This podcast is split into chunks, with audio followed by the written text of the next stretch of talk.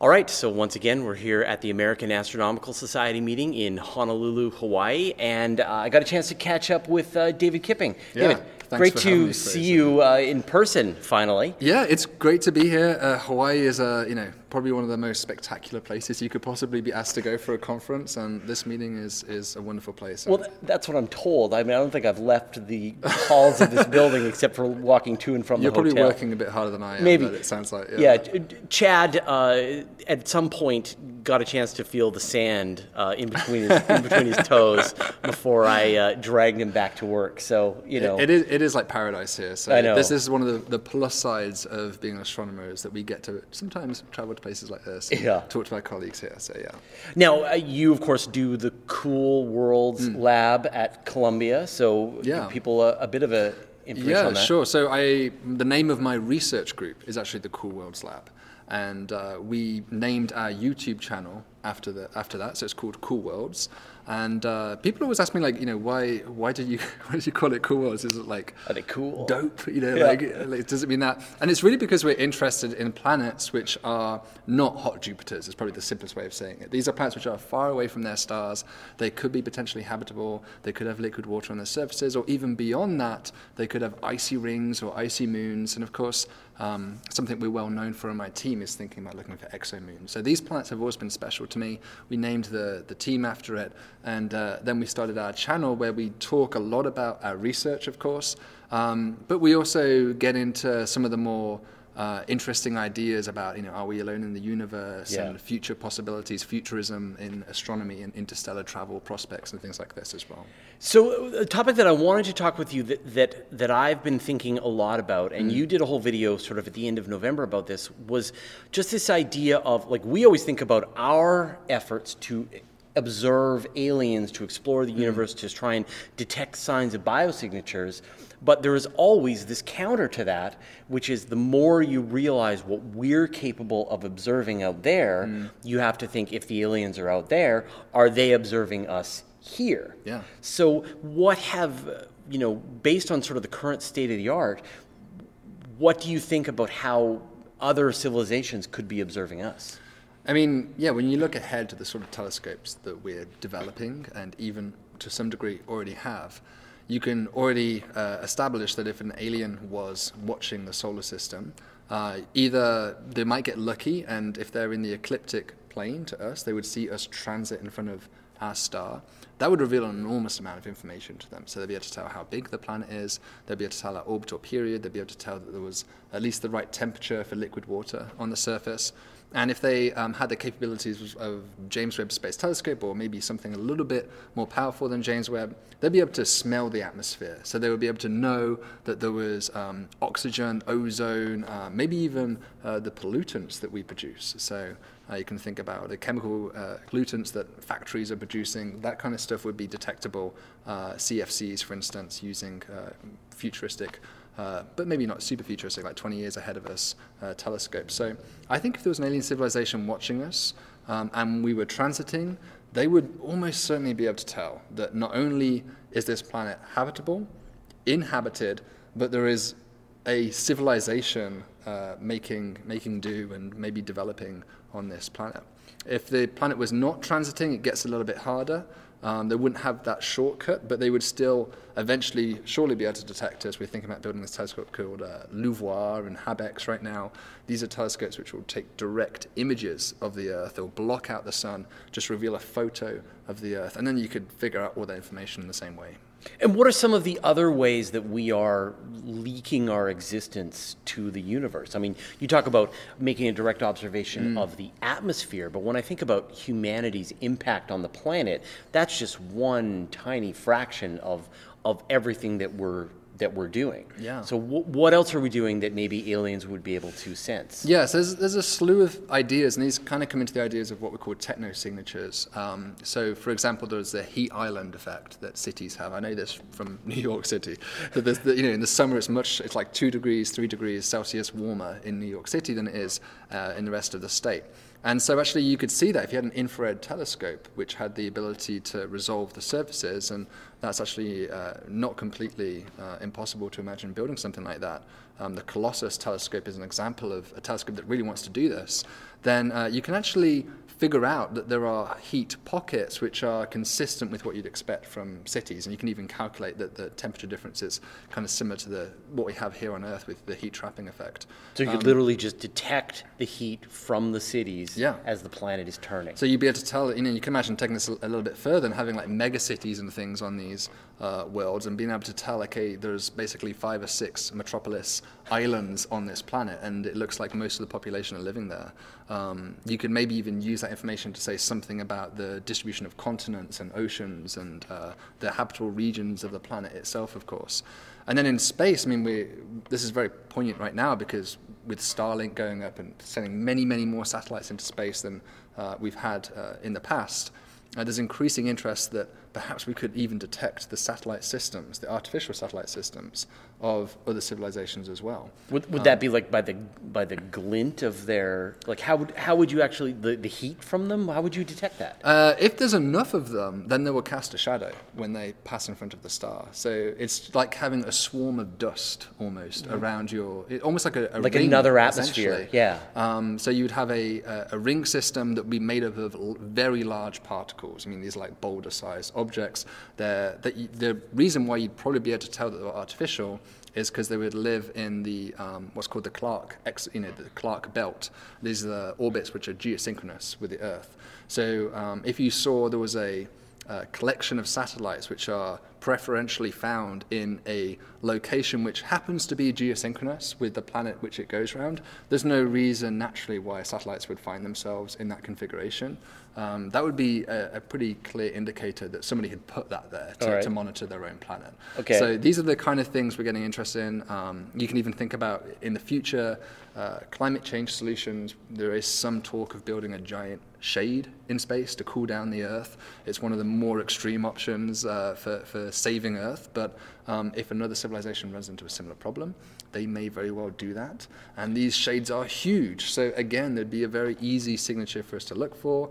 Um, possibly a glint, but probably the most easy one, again, would just be the light it blocks out as it passes in front of its star. And it would give it like a very specific signature that would be absolutely artificial to see this thing pass in front. Yeah, and, and also the location would probably give it away again. So you'd see the, the, stable position for it would be in one of these Lagrange points in between the Earth and the Sun. A Lagrange point is uh, kind of a point where the, the gravity of the Earth and the gravity of the Sun are sort of balanced out, and so you have stable or quasi-stable orbits there. And we are putting, for instance, the James Webb Space Telescope in such an orbit. Many of our future uh, telescopes are going there. And so if you see someone putting uh, a collection of, of material in this location, it's a little bit suspicious because there's obvious technical reasons why a civilization would prefer to put stuff there. Um, and of course, if you can um, uh, see it transiting, you would know actually the shape based off the transit light curve. We did some work in my team on this. Emily Sandford, one of my graduate students, we came up with this idea called shadow imaging. So, just from the way in which the star decreases in brightness and then comes back to its normal brightness, you can use that dip to figure out what was the shape of the thing which went in front of the star.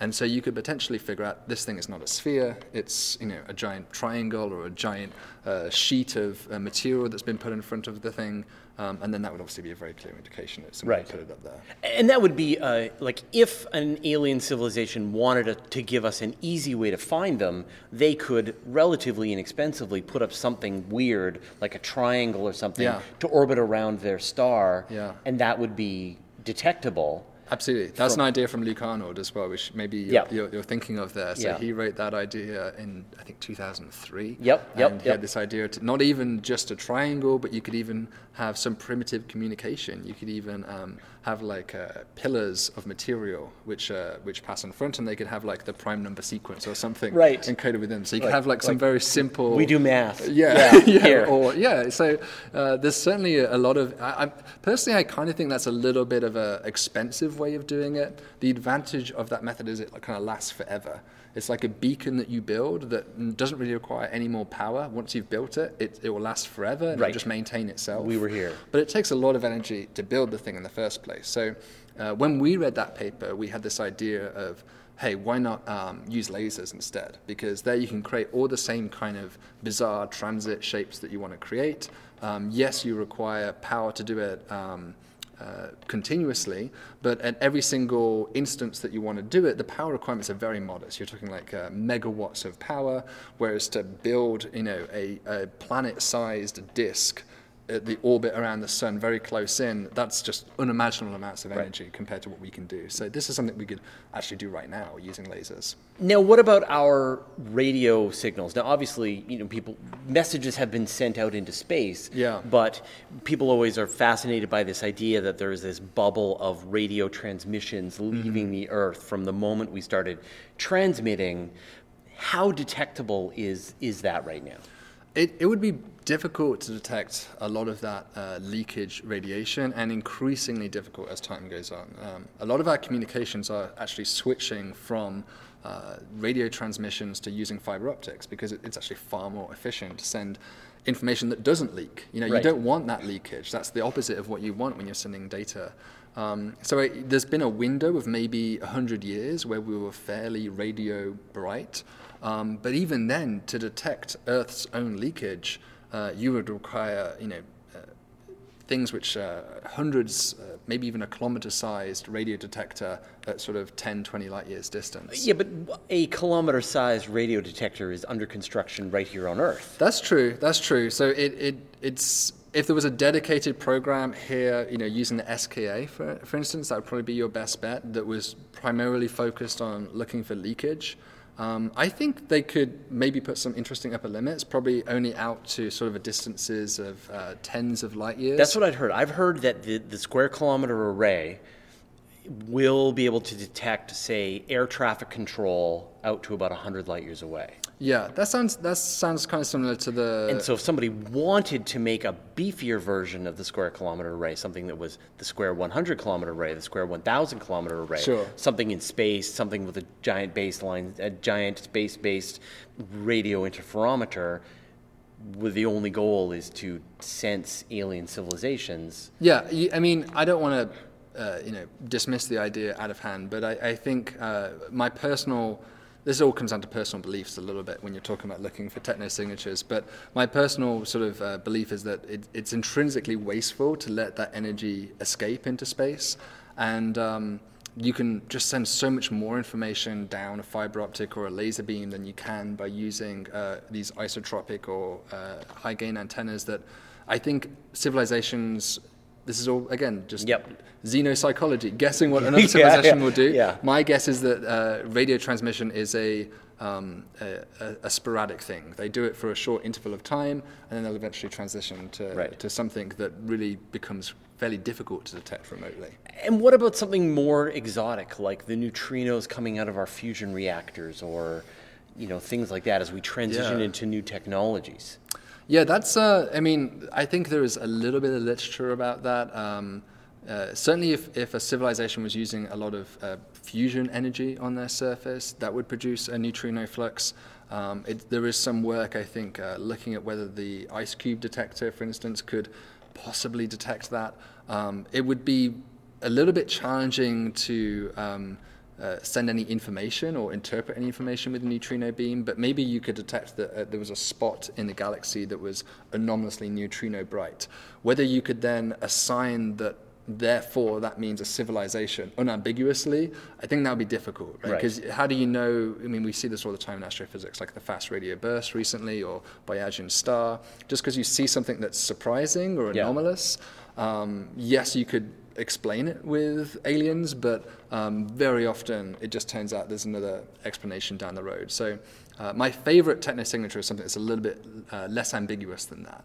Um, so I think if you had uh, a prime number sequence, so that's for me that that would seem to be a very difficult thing to imagine the universe right. naturally producing without an intelligence right. behind it. But that's assuming that the civilization like us, we want to share with the universe that we exist. Yeah. And so on the flip side of this, there's some, been some great science fiction written. A lot of people are familiar with this book, the the three body problem, Yeah. and they and they have this idea of what's called the dark forest. Mm. And in the dark forest, you know, you haven't gotten there yet, but the gist is is that Spoiler alert. yes, that, that, that, civiliz- that the, un- the the universe is a dangerous place, and it's best to keep your head down. Yeah. And and as we learn more, as we develop our capacity to be able to to you know see the larger universe and and de- potentially detect these other civilizations, mm. and we start to come to realize how vulnerable we might be. What can we do to kind of rein that in and mitigate the messages that we are so less tech techno signatures? What can we do? Yeah, I mean, this is very much what Stephen Hawking was sort of speaking about before his uh, passing, of course, was that he was very worried that, you know, we, METI, for instance, the, the active SETI component, where you really broadcast messages out saying, hey, we're here, please come and talk to us. Uh, he was not supportive of that Right. at all and, and felt like, you know, we should stay quiet because maybe uh, he'd read the three body problem before it came out or something. Yeah. I don't know. But, um, and I can understand that. Um, I'm, I'm, again, I think I'm a little bit skeptical of it that we could genuinely hide ourselves at our current technology level from a truly much more advanced civilization. Um, we have been a very uh, simple species for the last million years, right? We were living in caves and hunter-gatherer civilization before that. So uh, this this episode we're in appears to be fairly transitionary. Uh, we will probably at some point stabilize out to some more advanced state, and uh, it's very difficult to hide ourselves from this unknown capabilities. We already talked about how they could detect the atmosphere. They would know there was pollutants in the Earth's atmosphere, for instance. Uh, they could detect our satellites around us. Um, maybe in the future we might do asteroid mining and activities like this, and that would even more give us away. So I think it's going to be difficult to uh, to truly hide ourselves. So personally, I'm a bit more on the side that it's a little bit futile to um, to get too hung up on it. Although having said that, I did. You did a paper. I did a paper which kind of pointed out that we could hide ourselves from certain types of surveys. We could hide, hide ourselves from our own technology. Um, could we hide ourselves from a much more sophisticated technology? I mean, who knows? Because who knows Right. what that technology even So, looks so like. talk about that. So, how would you how would you hide yourself from the transit astronomers, alien transit astronomers? Yeah, I, I feel really bad about this paper because um, we the title of the paper was I think a cloaking device Yeah. for transiting planets, which just sounded so cool that we had, we had to use yeah, it. Exactly. yeah. It was it was like that's such a slick. I was you know a big Star Trek fan, so the idea of having like a Romulan version of a cloaking device was like that would be awesome.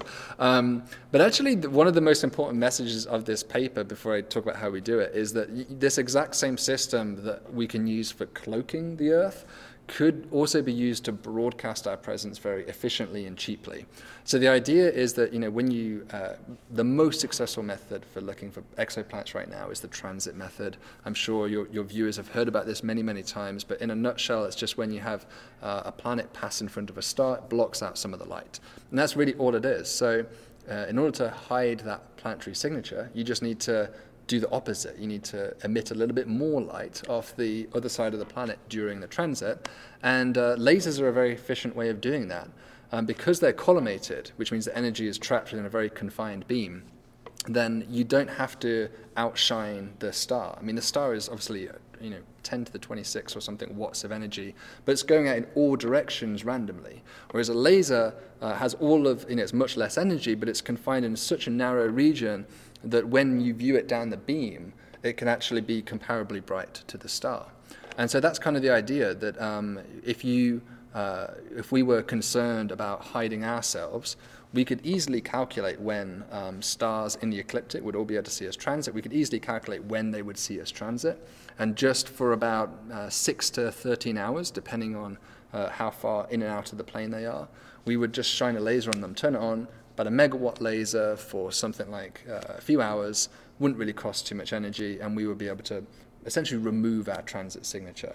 Wow. Um, and you can even, if you wanted to, just selectively remove biosignatures, for instance. So you, you might say, let's keep the planet in there. Let's just hide the, um, the variations on top of that, which are caused by things like ozone and things like methane in the atmosphere, things which would give away that the Earth's inhabited. Right. So then the Earth looks like there's a planet there, but it looks like a dead world. How, so how do you hide the chemical fingerprint of of ozone in the atmosphere. Well, it's tricky, but we, I think it is doable even with a little bit scaled up from today's technology, maybe.